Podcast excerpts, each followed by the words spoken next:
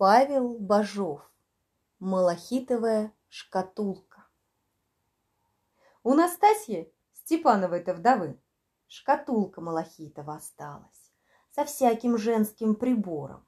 Кольца там, серьги и прочее по женскому обряду. Сама хозяйка Медной горы одарила Степана этой шкатулкой, как он еще жениться собирался. Настасья в сиротстве росла, не привыкла к экому-то богатству, да и не шибко любительница была моду выводить. С первых годов, как жили со Степаном, надевывала, конечно, из этой шкатулки. Только не к душе ей пришлось. Наденет кольцо, ровно как раз в пору, не жмет, не скатывается, а пойдет в церкву или в гости куда, замается, как закованный палец-то. В конце Налю посинеет. Серьги навесит хуже того, уши так оттянет, что мочки распухнут. А на руку взять не тяжелее тех, какие Настасья всегда носила. Буски в шесть или семь рядов только раз и примерила. Как лед кругом шеи-то и не согревают нисколько. На людей те буски вовсе не показывала. Стыдно было. Ишь, скажут, какая царица в полевой выискалась. Степан тоже не понуждал жену носить из этой шкатулки. Раз даже как-то сказал, убери-ка куда от греха подальше. Настасья поставила шкатулку в самый нижний сундук, где холсты и прочее про запас держит. Как Степан умер, да камешки у него в мертвой руке оказались, Настасье и причтелось ту шкатулку чужим людям показать. А тот знающий, который про Степановы камешки обсказал, и говорит Настасье потом, как народ схлынул. Ты гляди, не мотнет шкатулку за пустяк, больше их тысяч она стоит. Он, этот человек-то ученый был, тоже из вольных. Ранее-то в щеголях ходил, да его отстранили, а слабоде народ дает. Ну и венцом не брезговал, тоже добра кабацка затычка был. Не тем будь помянут, покойно головушка. А так во всем правильно. Прошение написать, пробу смыть, знаки оглядеть, все по совести делал, не как иные прочие, а бы на полштофа сорвать.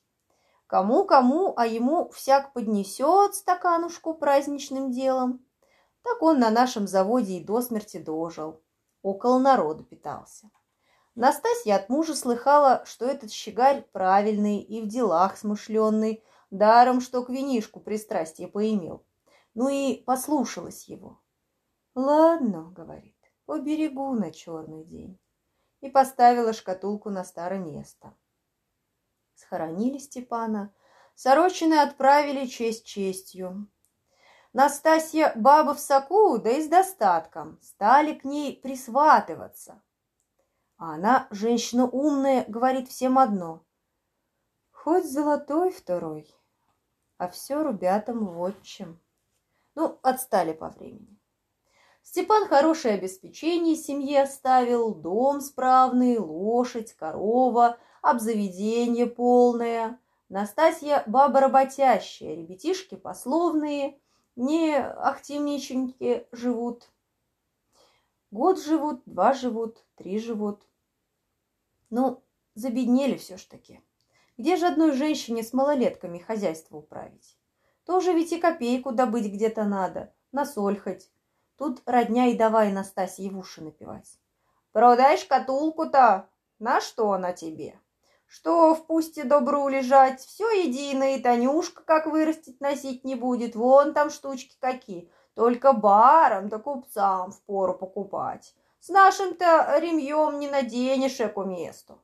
А люди деньги бы дали, разоставок тебе. Одним словом наговаривают. И покупатель, как ворон на кости, налетел, из купцов все. Кто сто рублей дает, кто двести. Рубят, где твоих жалеем, по вдовьему положению нисхождение тебе даем, делаем. Ну, оболванец ладит бабу, да не на ту попали. Настасья хорошо запомнила, что ей старый щегарь говорил. Не продает за такой пустяк. Тоже и жалко. Как-никак женихово подаренье, муж не на память. А пуще того девчоночка у ней младшенькая слезами улилась. Просит. «Мамонька, не продавай, мамонька, не продавай. Лучше я в люди пойду, а тятину помятку, памятку побереги». От Степана, вишь, осталось трое ребятишек-то. Двое парнишечки, рубят как рубята, а это, как говорится, ни в мать, ни в отца. Еще при Степановой бытности, как вовсе маленькая была, на эту девчоночку люди дивовались. Не то что девки-бабы, а и мужики Степану говорили. Не иначе это у тебя, Степан, из кистей выпало. В кого только зародилась. Сама черненько да басенька, а глазки зелененькие. На наших девчонок будто и вовсе не походят. Степан пошутит бывало. Это не диво, что черненько. Отец-то ведь с малых лет в земле скыркался. А что глазки зеленые тоже дивить не приходится. Мало ли я малахиту барину Турчанинову набил. Вот памятка мне осталась. Так эту девчоночку памяткой и звал. Ну-ка ты, памятка моя. И когда случалось ей что покупать, так завсегда голубенького либо зеленого принесет. Вот и росла та девчоночка на примете у людей. Ровно и в самом деле Гарусинка из праздничного пояса выпала. Далеко ее видно. И хоть она не шибко к чужим людям ластилась, а всяк ей Танюшка да Танюшка. Самые заведущие бабешки и те любовались. Ну как, красота! Всякому мило. Одна мать повздыхивала. Красота-то красота, да не наша. Ровно кто подменил мне девчонку. По Степану шибко эта девчоночка убивалась, чисто уревелась вся, с лица похудела, одни глаза остались. Мать и придумала дать Танюшке ту шкатулку Малахитову, пущай где позабавится. Хоть маленькая, а девчоночка. С малых лет им лестно на себя-то навздевать. Танюшка и занялась разбирать эти штучки. И вот дива, которую примеряет и та по ней.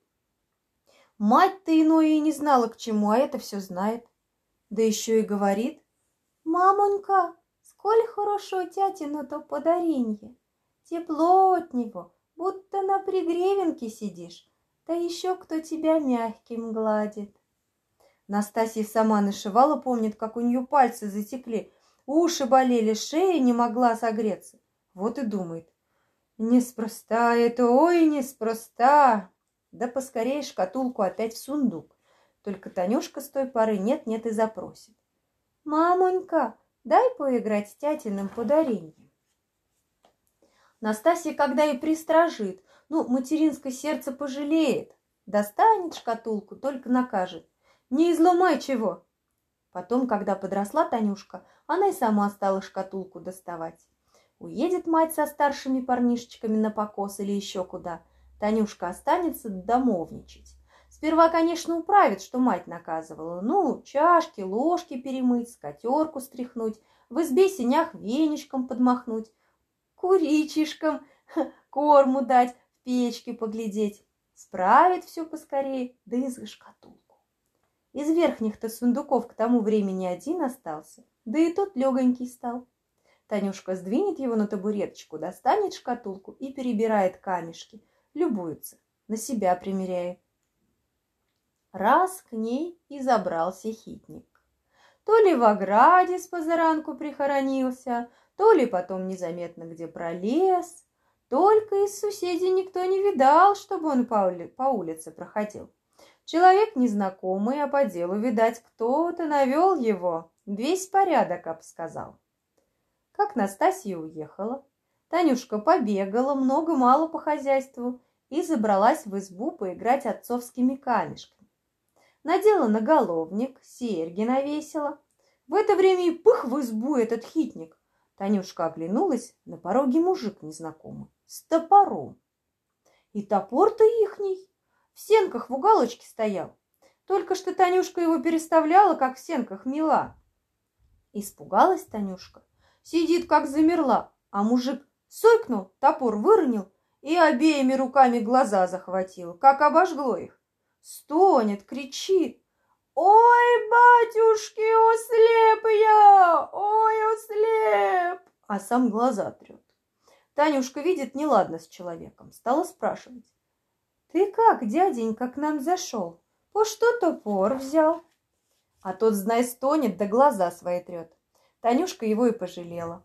Зачерпнула ковшик воды, хотела подать, а мужик так и шарахнулся спиной к двери. «Ой, не подходи!» Так в сенках и сидел, и двери завалил, чтобы Танюшка ненароком не выскочила. Да, она нашла ход, выбежал через окошко и к соседям. Ну, пришли, стали спрашивать, что за человек, каким случаем. Тот промигался маленько, объясняет. Проходящий где, милостинку хотел попросить, да что-то с глазами попричиталось. Как солнцем ударило, думал, вовсе ослепну. От жары, что ли? Про топор и камешки Танюшка соседям не сказала. Те и думают, пустешно дело. Может, сама ж забыл его рота запереть. Вот проходящий зашел, а тут с ним и случилось что-то, мало ли бывает. Да Настасья все ж таки проходящего не отпустил. Когда она с сыновьями приехала, этот человек ей рассказал, что соседям рассказывал. Настасья видит, все в сохранности, вязаться не стала. Ушел тот человек, и соседи тоже. Тогда Танюшка матери и выложила, как дело было. Тут Настасья и поняла, что за шкатулкой приходил. Да взять-то ее, видно, непросто. А сама думает, оберегать-то ее все ж таки покрепче надо. Взяла да потихоньку от Танюшки и других ребят и зарыла ту шкатулку в голбец. Уехали опять все семейные. Танюшка хватилась шкатулки, а ее быть бывало. Горько это показалось Танюшке. А тут вдруг теплом ее опахнуло. Что это за штука? Откуда? Огляделась, а из-под полу свет. Танюшка испугалась, не пожар ли? Заглянула в голбец. Там в одном уголке свет. Схватила ведро, плеснуть хотела. Только ведь огня-то нет и дымом не пахнет. Покопалась в том месте, видит шкатулка. Открыла, а камни-то ровно еще краше стали. Так и горят разными огоньками, и светло от них, как при солнышке. Танюшка и в избу не потащила шкатулку. Тут в голбце и наигралась досыта. Так с той поры и повелось. Мать думает, вот хорошо спрятала, никто не знает. А дочь, как домовничать, так и урвет часок поиграть дорогим отцовским подарением. Насчет продажи Настасья ей говорить родней не стала. По миру в пору придет, тогда продам. Хоть круто ей приходилось, а укрепилась. Так еще сколько-то годов перемогались, дальше на поправу пошло. Старшие ребята стали зарабатывать маленько, да и Танюшка, не сложа руки, сидела. Она, слышка, научилась шелками да бисером шить. И так научилась, что самолучшие барские мастерицы руками хлопали. Откуда узоры берет, где шелка достает. А тоже случаем вышло. Приходит к ним женщина, небольшого росту, чернявая, в Настаськиных уж годах, а востроглазая и по всему, видать, шумыгало такое, что только держись. На спинке котомочка холщовая, в руке черемуховый батажок, вроде как странница. Просится у Настасьи. «Нельзя ли, хозяюшка, у тебя денек-другой отдохнуть? Ноженьки не несут, а идти не близко». Настасья сперва подумала, не подослана ли опять за шкатулкой. Потом все ж таки пустила. Места не жалко. Не пролежишь, поди, с собой не унесешь. Только вот кусок от нас сиротский. Утром лучок с кваском, вечером квасок с лучком.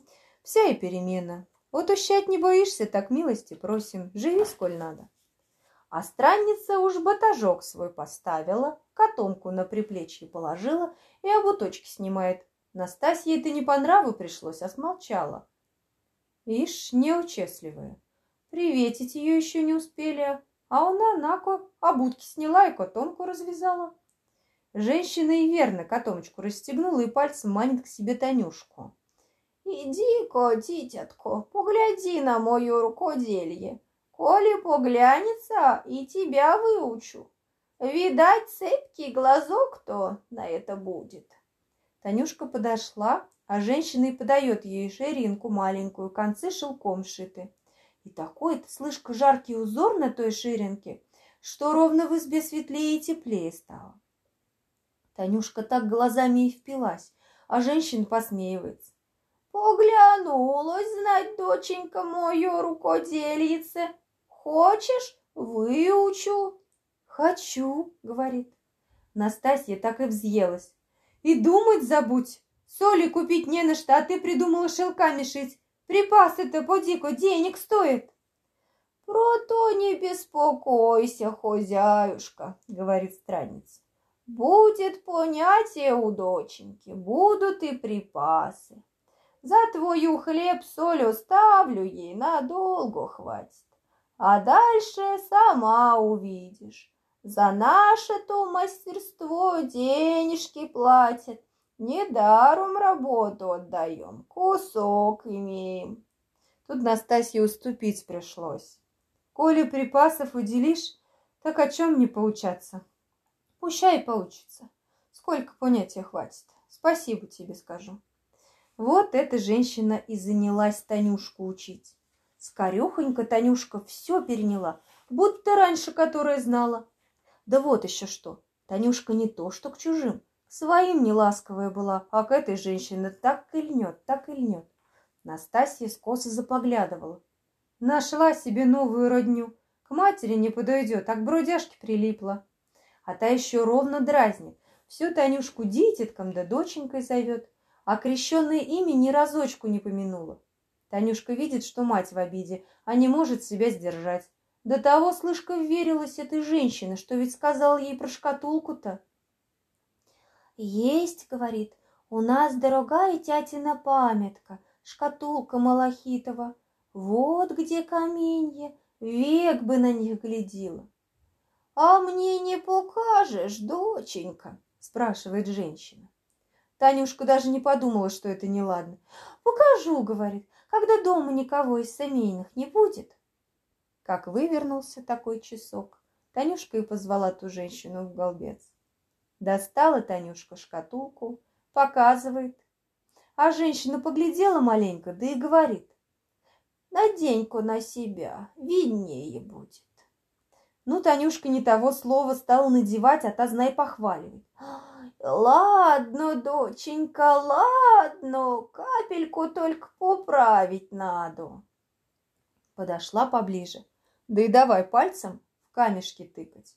Который заденет, тот и загорится по-другому. Танюшке иное видно, иное нет. После этого женщина и говорит. «Встань-ка, доченька, пряменько!» Танюшка встала, а женщина не давай ее потихоньку гладить по волосам, по спине. Всю огладила, а сама наставляет. Заставлю тебя повернуться, так ты смотри на меня, не оглядывайся, вперед гляди, примечай, что будет, а ничего не говори. Ну, поворачивайся. Повернулась Танюшка. Перед ней помещение, какого она отродясь не видывала. Не то церква, не то что. Потолки высоченные, на столбах из чистого малахиту. Стены тоже в рост человека малахитом выложены, а по верхнему карнизу малахитовый узор прошел. Прямо перед Танюшкой, как вот в зеркале, стоит красавица, про каких только в сказках сказывают. Волосы, как ночь, а глаза зеленые, и вся-то она изукрашена дорогими каменьями, а платье на ней из зеленого бархата с переливом. И так это платье сшито, как вот у цариц на картинках. На чем только держится. Со стыда бы наши заводские сгорели на людях такое надеть, а эта зеленоглазая стоит себе спокойнешенько, будто так и надо. Народа в том помещении полно по-господски одеты, и все в золоте да заслугах. У кого спереду навешено, у кого сзади нашито, а у кого и со всех сторон. Видать, самое вышнее начальство, и бабы их не тут же. Тоже голоруки, гологруды каменьями увешаны. Только где им до зеленоглазой? Ни одна в подметке не годится. В ряд зеленоглазый какой-то белобрысенький. Глаза в раскрас, уши печи, пенечками, как есть заяц. а одежда на нем уму помраченье. Этому золото мало показалось, так он, слышка, на обою камни насадил. Да такие сильные, что, может, в десять лет один такой найдут. Сразу, видать, заводчик это. Лопочет тот заяц зеленоглазый-то, а она хоть бы бровью повела, будто его и вовсе нет. Танюшка глядит на эту барыню, дивится на нее, и только тут заметила, ведь каменья-то на ней тятины. Ай, сойкала Танюшка, и ничего не стало. А женщина та посмеивается. Не доглядела, доченька. Не тужи, по времени доглядишь. Танюшка, конечно, доспрашивается, где это такое помещение. А это, говорит, царский дворец, та самая палата, коя здешним малахитом изукрашена. Твой покойный отец его добывал-то. А это кто в тятиных уборах и какой это с ней заяц? Ну, этого не скажу, сама скоро узнаешь. В тот же день, как пришла Настасья домой, эта женщина собираться в дорогу стала. Поклонилась низенько хозяйке, подала Танюшке узелок с шелками да бисером, потом достала пуговку махонькую. То ли она из стекла, то ли из дурмашка на простую грань обделана. Подает ее Танюшке, да и говорит. Прими-ка, доченька, от меня памятку. Как что забудешь по работе, либо трудный случай подойдет, Погляди на эту пуговку, тут тебе ответ и будет. Сказала так-то и ушла, только ее и видели. С той вот поры Танюшка и стала мастерицей, а уже в годы входить стала, вовсе невестой глядит. Заводские парни Анастасии на окошке глаза обмазолили, а подступить к Танюшке боятся. Вишь, не ласковая она, не веселая, да и за крепостного где же вольная пойдет? Кому охота петлю надевать? В барском доме тоже проведали про Танюшку из-за мастерства ее.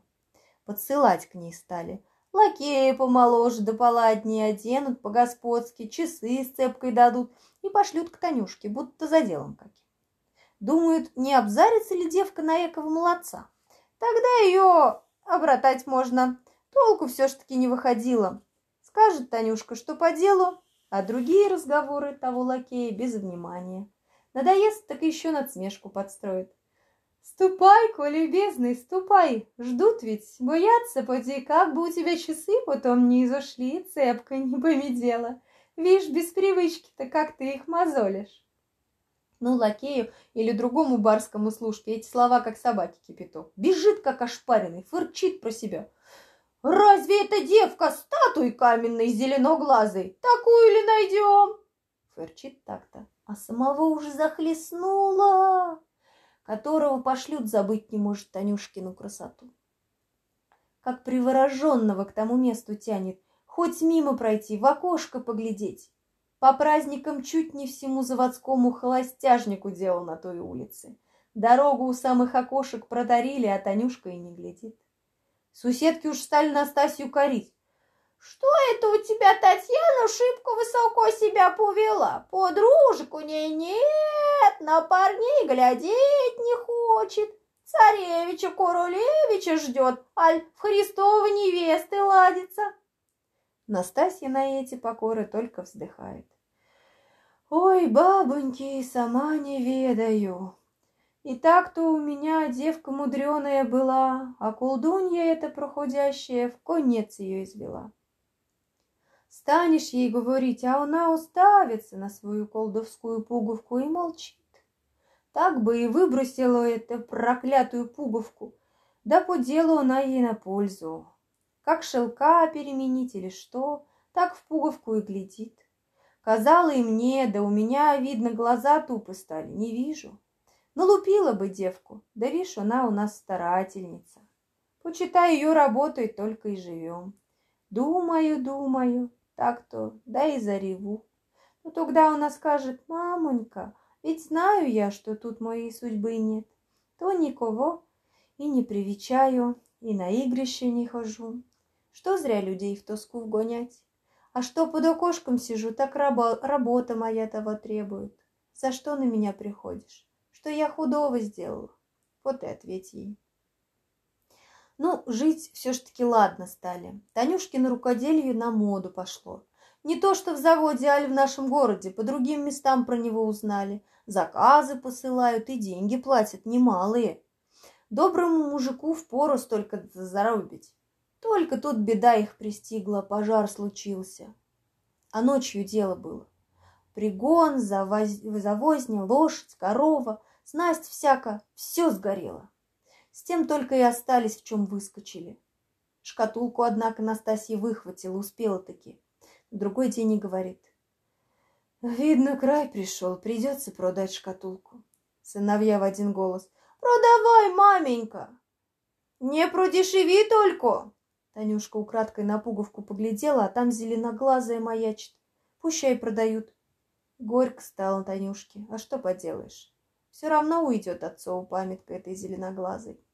Вздохнула и говорит.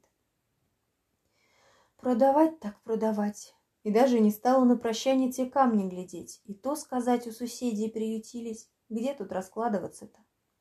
Придумали так. Продать-то, а купцы уж тут как тут. Кто, может, сам и поджог подстроил, чтоб шкатулкой завладеть. Тоже ведь народишко-то ноготок да царапается. Видят, ребята подросли, больше дают. Пятьсот там, семьсот, один до тысячи дошел. По заводу деньги немалые, можно на них обзавестись. Ну, Настасья запросила все ж таки две тысячи. Ходят, значит, к ней, рядятся. Накидывают помаленьку, а сами друг от друга таятся, сговориться между собой не могут. Вишь, кусок-то, о, какой! Ни одному отступиться неохота.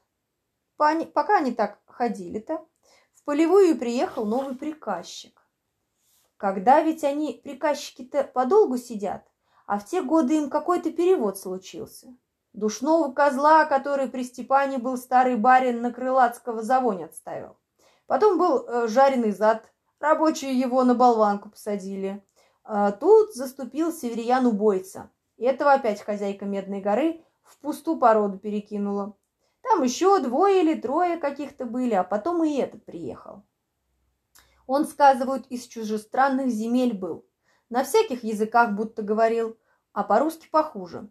Чисто выговаривал одно. «Пороть!» Свысока так, с растяжкой. «Пороть!» А какой недосдачи ему заговорят, одно кричит. Пороть! Его Поротий и прозвали. На деле этот Поротий не шибко худой был. Он хоть кричал, а вовсе народ на пожарную не гонял. Там уж не махлёстышем вовсе и дело не стало. Вздохнул маленько народ при этом Пороть. Тут, вишь, штука-то в чем? Старый барин к той поре вовсе утлый стал, еле ногами перебирал. Он и придумал сына женить на какой-то там графине, что ли. Ну, а у этого молодого барина была полюбовница.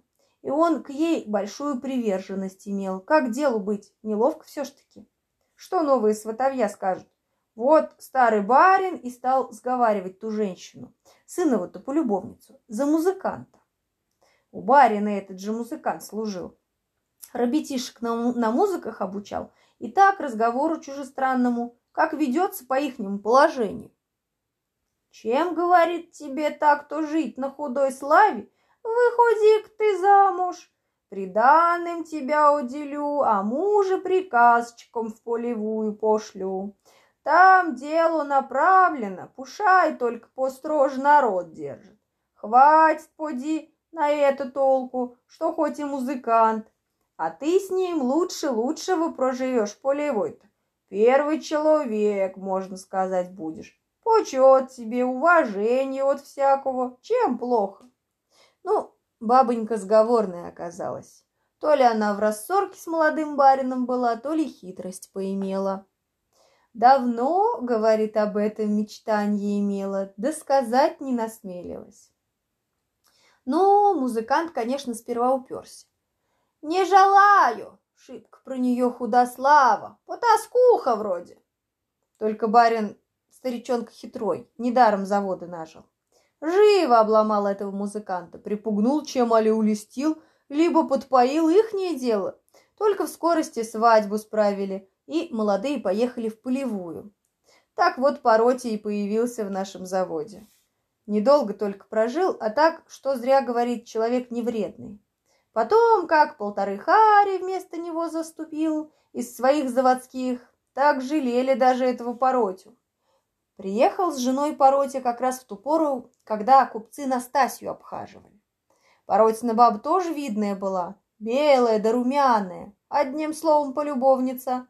Небось, худу-то бы не взял барин. Тоже поди выбирал. Вот эта Поротина жена и прослышала, шкатулку продают. Дай-ка, думает, посмотрю, может, в самом деле стоящее что. Живехонько средилась и прикатила к Настасье. Им ведь лошадки-то заводские всегда готовы. «Ну-ка», — говорит, — «милая, покажи, какие такие камешки продаешь». Настасья достала шкатулку, показывает. «Ай, у Поросиной бабы глаза забегали, а у нас, слышка, в Санкт-Петербурге воспитывалась. За границах разных с молодым барином бывало, толк в этих нарядах имела. Что же это, думает, такое? У самой царицы эдаких украшений нет, а тут нако в полевую погорельцев. Как бы только не сорвалась покупочка. «Сколько?» – спрашивает. «Просишь?» Настасья говорит. «Две бы тысячи охота взять». Барыня порядилась для прилику, да и говорит. «Ну, милая, собирайся, поедем ко мне с шкатулкой. Там деньги сполна получишь». Настасья, однако, на это не подалась. «У нас, — говорит, — такого обычая нет, чтобы хлеб за брюхом ходил. Принесешь деньги, шкатулка твоя». Хм, барыня видит, вон какая женщина. Живо скрутилась за деньгами, а сама наказывает. «Ты уж, милая, не продавай шкатулку». Настасья отвечает.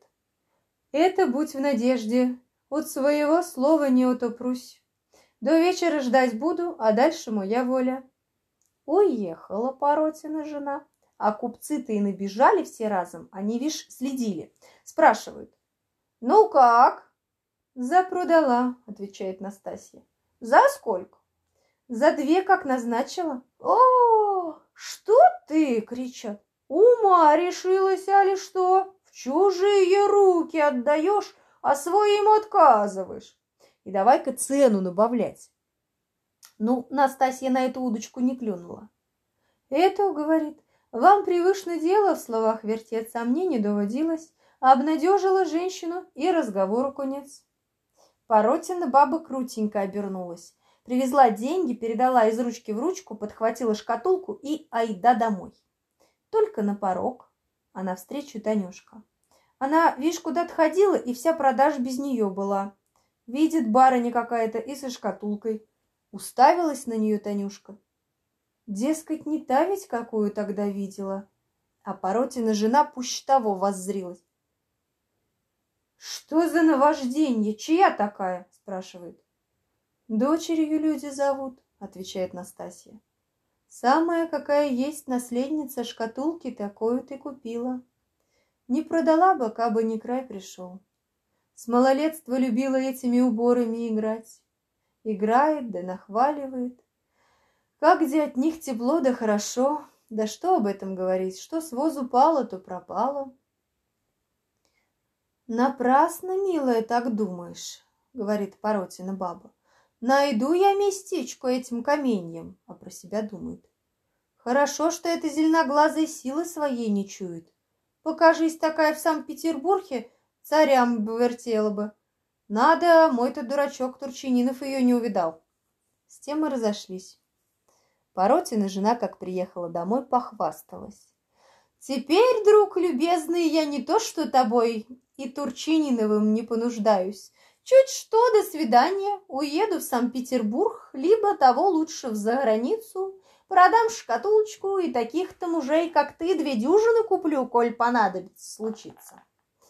Похвасталась, а показать на себе новокупку все ж таки охота, ну как женщина. Подбежала к зеркалицу и первым делом наголовник пристроила. Ой, ой, что такое? Терпенья нет, Крутит и дерет волосы-то. Еле выпростала. А не имется. Серьги надела, чуть мочки не разорвало. А, палец в перстень сунула, заковала, еле с мылом стащила. Хм, муж посмеивается. Не таким видно носить. А она думает. Что за штука?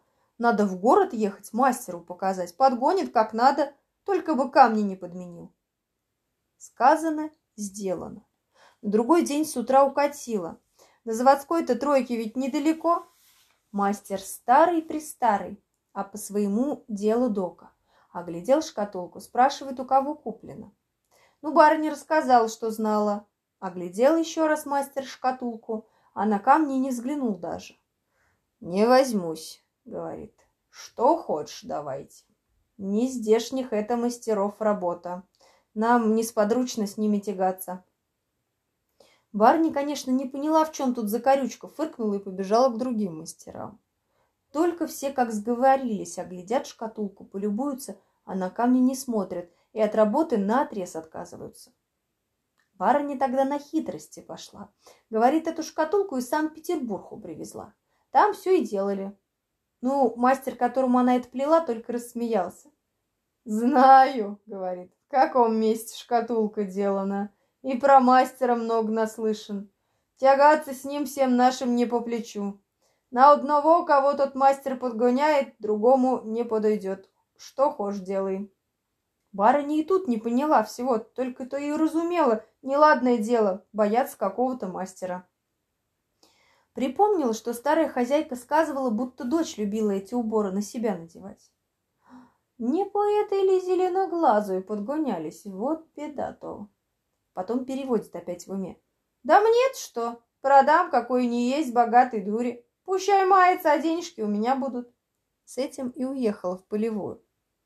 Приехала, а там новость. Весточку получили, старый барин приказал долго жить. Хитренько с Паротей-то он устроил, а смерть его перехитрила, взяла и стукнула. Сына так и не успела женить, и он теперь полным хозяином стал. Через малое время Паросина жена получила письмишко.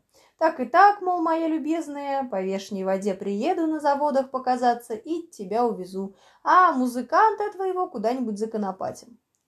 Пароти про это как-то узнал, шум-крик поднял, обидно вишь ему перед народом-то, сильно выпивать стал со служащими, конечно. А они рады стараться на даровщинку-то.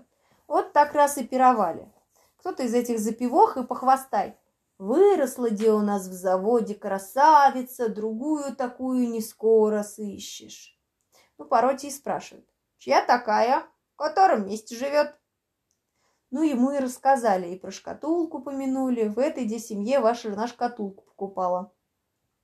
Пороти и говорит, Поглядеть бы.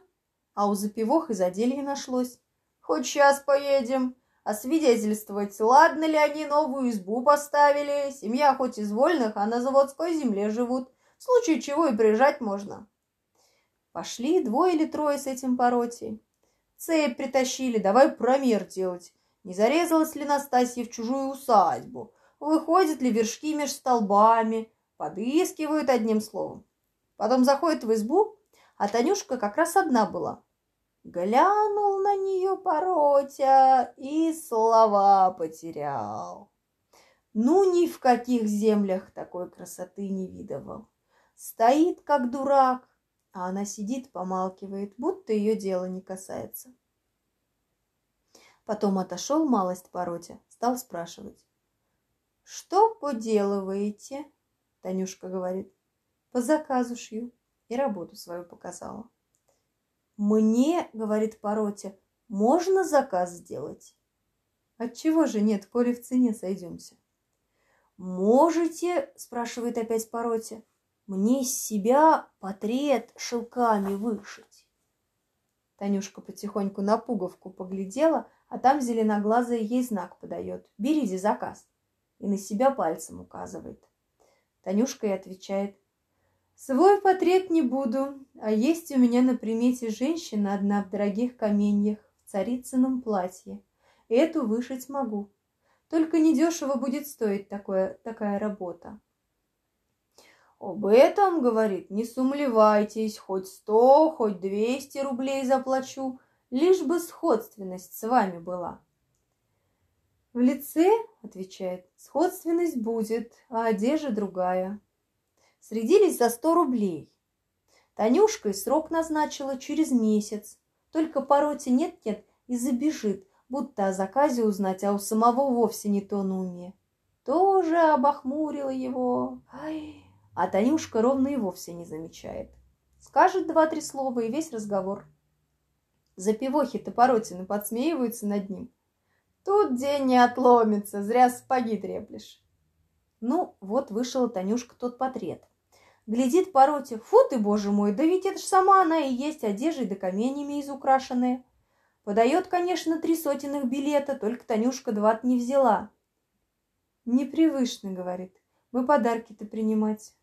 Трудами кормимся. Прибежал Пороте домой, любуется на портрет. А от жены потай держит. Пировать меньше стал, в заводское дело вникать мал-помалу начал. Весной приехал на заводы молодой барин. В полевую прикатил. Народ согнали, молебен отслужили, и потом в господском доме э, танцы-звонцы пошли. Народу тоже две бочки вина выкатили, помянуть старого, поздравить нового барина. Затравку, значит, сделали.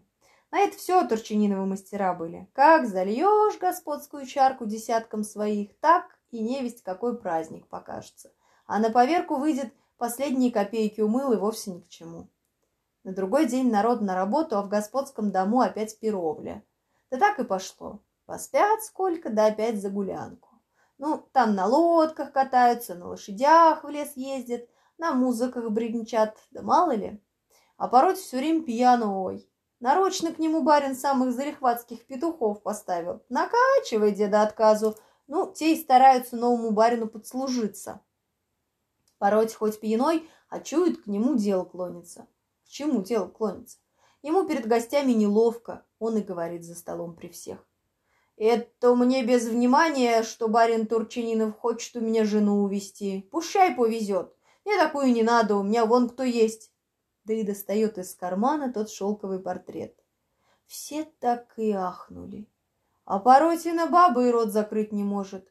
Барин тоже въелся, глазами-то любопытно ему стал. «Кто такая?» – спрашивает. Пороте, знай, похохатывает. Полон стол золот насыпет, то не скажу.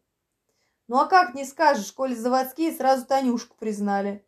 Один перед другим стараются, барину объясняют, Поротина баба руками-ногами. Что вы, что вы, а колесицу эку городите, откуда у заводской девки платье это такое, да каменья дорогие? А портрет этот муж из за границы привез.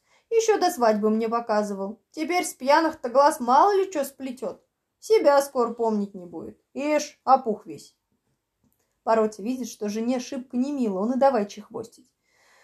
«Страмина ты, Страмина, что ты косоплетки плетешь, барину в глаза песком бросаешь? Какой я тебе подряд показывал? Здесь мне его шили, та самая девушка, про которую они вон говорят, Насчет платья лгать не буду, не знаю. Платье какое хошь надеть можно. А камни у них были, теперь у тебя в шкапу заперты. Сама же их купила за две тысячи, да надеть не смогла. Видно, не подходит корове черкасск седло. Весь завод про покупку-то знает. Барин как услышал про камни, так сейчас же. Ну-ка, покажи. Он, слышка, малоумненький был, мотоватый. Одним словом, наследник, камням-то сильное пристрастие имел. Щегольнуть ему было нечем, как говорится, ни росту, ни голосу, так хоть каменьями. Где не прослышит про хороший камень, сейчас купить ладится. И толк в камнях знал, даром, что не шибко умный. Поротина баб видит, делать нечего. Принесла шкатулку. Ну, барин взглянул и сразу «Сколько?» Та и бухнула вовсе неслыханно. Барин рядится. На половине сошлись, и заемную бумагу барин подписал. Не было лишь денег-то с собой. Поставил барин перед собой шкатулку на стол, да и говорит. «Позовите-ка ту девку, про которую разговор». Ну, сбегали за Танюшкой. Она ничего, сразу пошла. Думала, заказ какой большой. Приходит в комнату, а там народу полно. И посредине тот самый заяц, которого она тогда видела. Перед этим зайцем шкатулка отцова подарения. Танюшка сразу признала барина и спрашивает. «Зачем звали?» Барин и слова сказать не может, уставился на нее, и все. Потом все-таки нашел разговор. «Ваши камни?» «Были наши, теперь вон ихние», и показала на Поротину жену. «Мои теперь», — похвалился барин. «Это дело ваше». «А хочешь, подарю обратно?» «Отдаривать нечем». «Ну, а примерить на себя ты их можешь? Взглянуть неохот, как эти камни на человеке придутся». «Это, — отвечает Танюшка, — можно». Взяла шкатулку, разобрала уборы и привычное дело, и живых к месту пристроила. Барин глядит, да только ахает. Ах, да, ах, больше речей нет. Танюшка постояла в уборе-то и спрашивает. Поглядели? Будет? Мне ведь нет простой поры тут стоять, работа есть. Барин тут при всех и говорит. Выходи за меня замуж, согласна? Танюшка только усмехнулась. Не подстать бы ровно барину такое говорить. Сняла бы уборы и ушла. Только барин не отстает. На другой день свататься приехал. Просит, молит Настасью-то, отдай за меня дочь. Настасья говорит, я с нее воли не снимаю, как она хочет, а, по-моему, будто не подходит. Танюшка слушала, слушала, да и молвит. Вот что не то. Слышала я, будто в царском дворце есть палата, малахитом тятиной добычи отделанная. Вот если ты в этой палате царицу мне покажешь, тогда выйду за тебя замуж. Ну, барин, конечно, на все согласен. Сейчас же в Санкт-Петербург стал собираться и Танюшку с собой зовет. Лошадей, говорит, тебе предоставлю. А Танюшка отвечает. По нашему-то обряду и к венцу на жениховых лошадях невеста не ездит. А мы ведь еще никто. Потом уж об этом говорить будем, как ты свое обещание выполнишь. Когда же, спрашивает, ты сам в Петербурге будешь? К Покрову, говорит, непременно буду. Об этом не сумлевайся. А пока уезжай отсюда. Барин уехал, Поротину жену, конечно, не взял, не глядит даже на нее. Когда мой в Санкт-Петербург приехал, давай по всему огороду славить про камни и про свою невесту. Многим шкатулку-то показывал. Ну, сильно залюбопытствовали невесту посмотреть. К осеням-то барин квартиру Танюшке приготовил, платье всяких навез, обую, а она весточку и прислала. Тут она живет у такой-то вдовы на самой окраине. Барин, конечно, сейчас же туда. Что вы, мысленно или дело тут проживать? Квартирка приготовлена первый сорт. А Танюшка отвечает. Мне и тут хорошо. Слух про камень до Турчаниновскую невесту и до царицы дошел. Она и говорит, пущай как Турчининов покажет мне свою невесту. Что-то много про нее врут. Парень к Танюшке. Ну, дескать, приготовиться надо. Наряд такой сшить, чтоб во дворец можно. Камни из малахитовой шкатулки надеть. Танюшка отвечает. О наряде не твоя печаль, а камни возьму на подержанье. Да смотри, не вздумай за мной лошадей посылать. На своих буду. Жди только меня у крылечка, во дворце-то. Барин думает, откуда у ней лошади? Где платье дворцовское? А спрашивать все ж таки не осмелился. Ну вот, стали во дворец собираться. На лошадях все подъезжают, в шелках да бархатах. Турчининов барин с позаранку у крыльца вертится, невесту свою поджидает. Другим тоже любопытно на нее поглядеть. Тут же остановились. А Танюшка надела каменье, подвязалась платочком под заводски, шубейку свою накинула и идет себе потихонечку. Ну, народ, откуда такая валом за ней валит? Подошла Танюшка ко дворцу, а царские лакеи не пущают, недозволено, говорят, заводским-то. Турчининов барин издали Танюшку завидел, только ему перед своим-то стыдно, что его невеста пешком, да еще в этой шубейке. Он взял да и спрятался. Танюшка тут распахнула шубейку. Лакеи глядят, платье-то! У царицы такого нет. Сразу пустили. А как Танюшка сняла платочек да шубейку, Все кругом сахнули.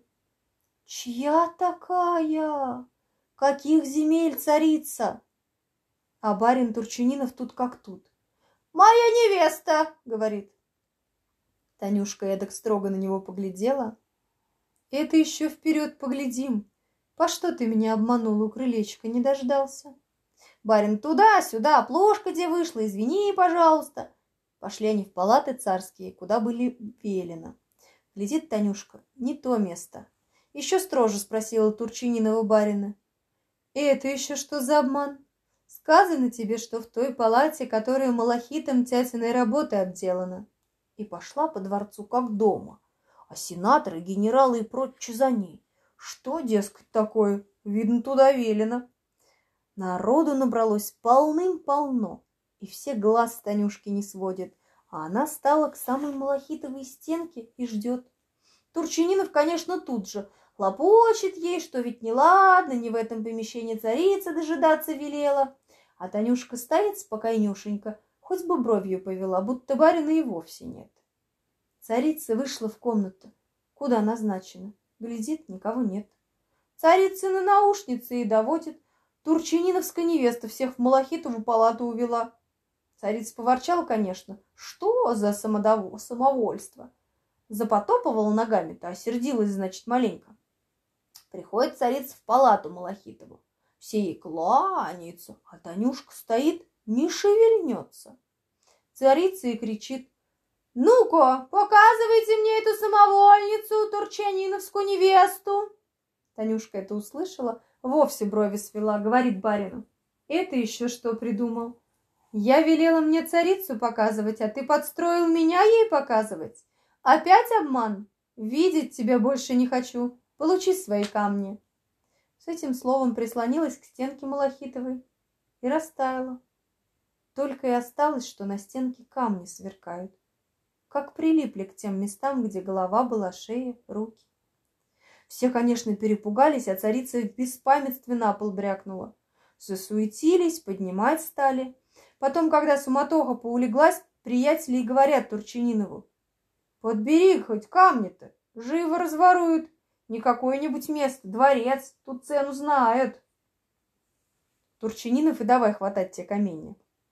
Какой схватит, тот у него и свернется в капельку. И на капля чистая, как вон слеза, и на желтая, а то опять как кровь густая. Так ничего и не собрал. Глядит, на полу пуговка валяется.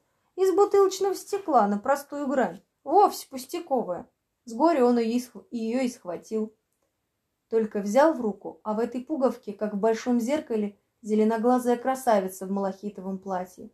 Вся дорогими каменьями изукрашена. Хохочет, заливается. Эх ты, полоумный косой заяц, тебе ли меня взять? Разве ты мне пара? Барин после этого и последнюю мишка потерял, а пуговку не бросил. Нет-нет, и поглядит в нее, а там все одно. Стоит зеленоглазая, хохочет и обидные слова говорит. С горя барин давай копировать, долгов наделал, чуть при нем наши-то заводы с молотка не пошли. А Поротя, как его отстранили, по кабакам пошел. Даремков пропился, а портрет тот шелковый берег. Куда этот портрет потом девался, никому не известно. Не поживилась и Поротина жена. Поди-ка получи по заемной бумаге, коли все железо иметь заложено. Про Танюшку с той поры в нашем заводе ни слуху, ни духу. Как не было.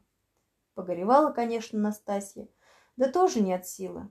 Танюшка, ты видишь, какая родительница для семьи была, а все Настасья как чужая. И то сказать, парни у Настасьи к тому времени выросли. Женились оба, внучата пошли. Народу в избе густенько стало. Знай, поворачивайся, затем догляди, другому подай, да скуки ли тут. Холостяжник тот дольше не забывал, все под Настасьиными окошками топтался. Поджидали, не появится ли у окошка Танюшка, да так и не дождались. Потом, конечно, оженились, а нет-нет и помянут. Вот где какая у нас в заводе девка была. Другой такой в жизни не увидишь. Да еще после этого случая заметочка вышла. Сказывали, будто хозяйка Медной горы двоиться стала. Сразу двух девиц в малахитовых платьях люди видали.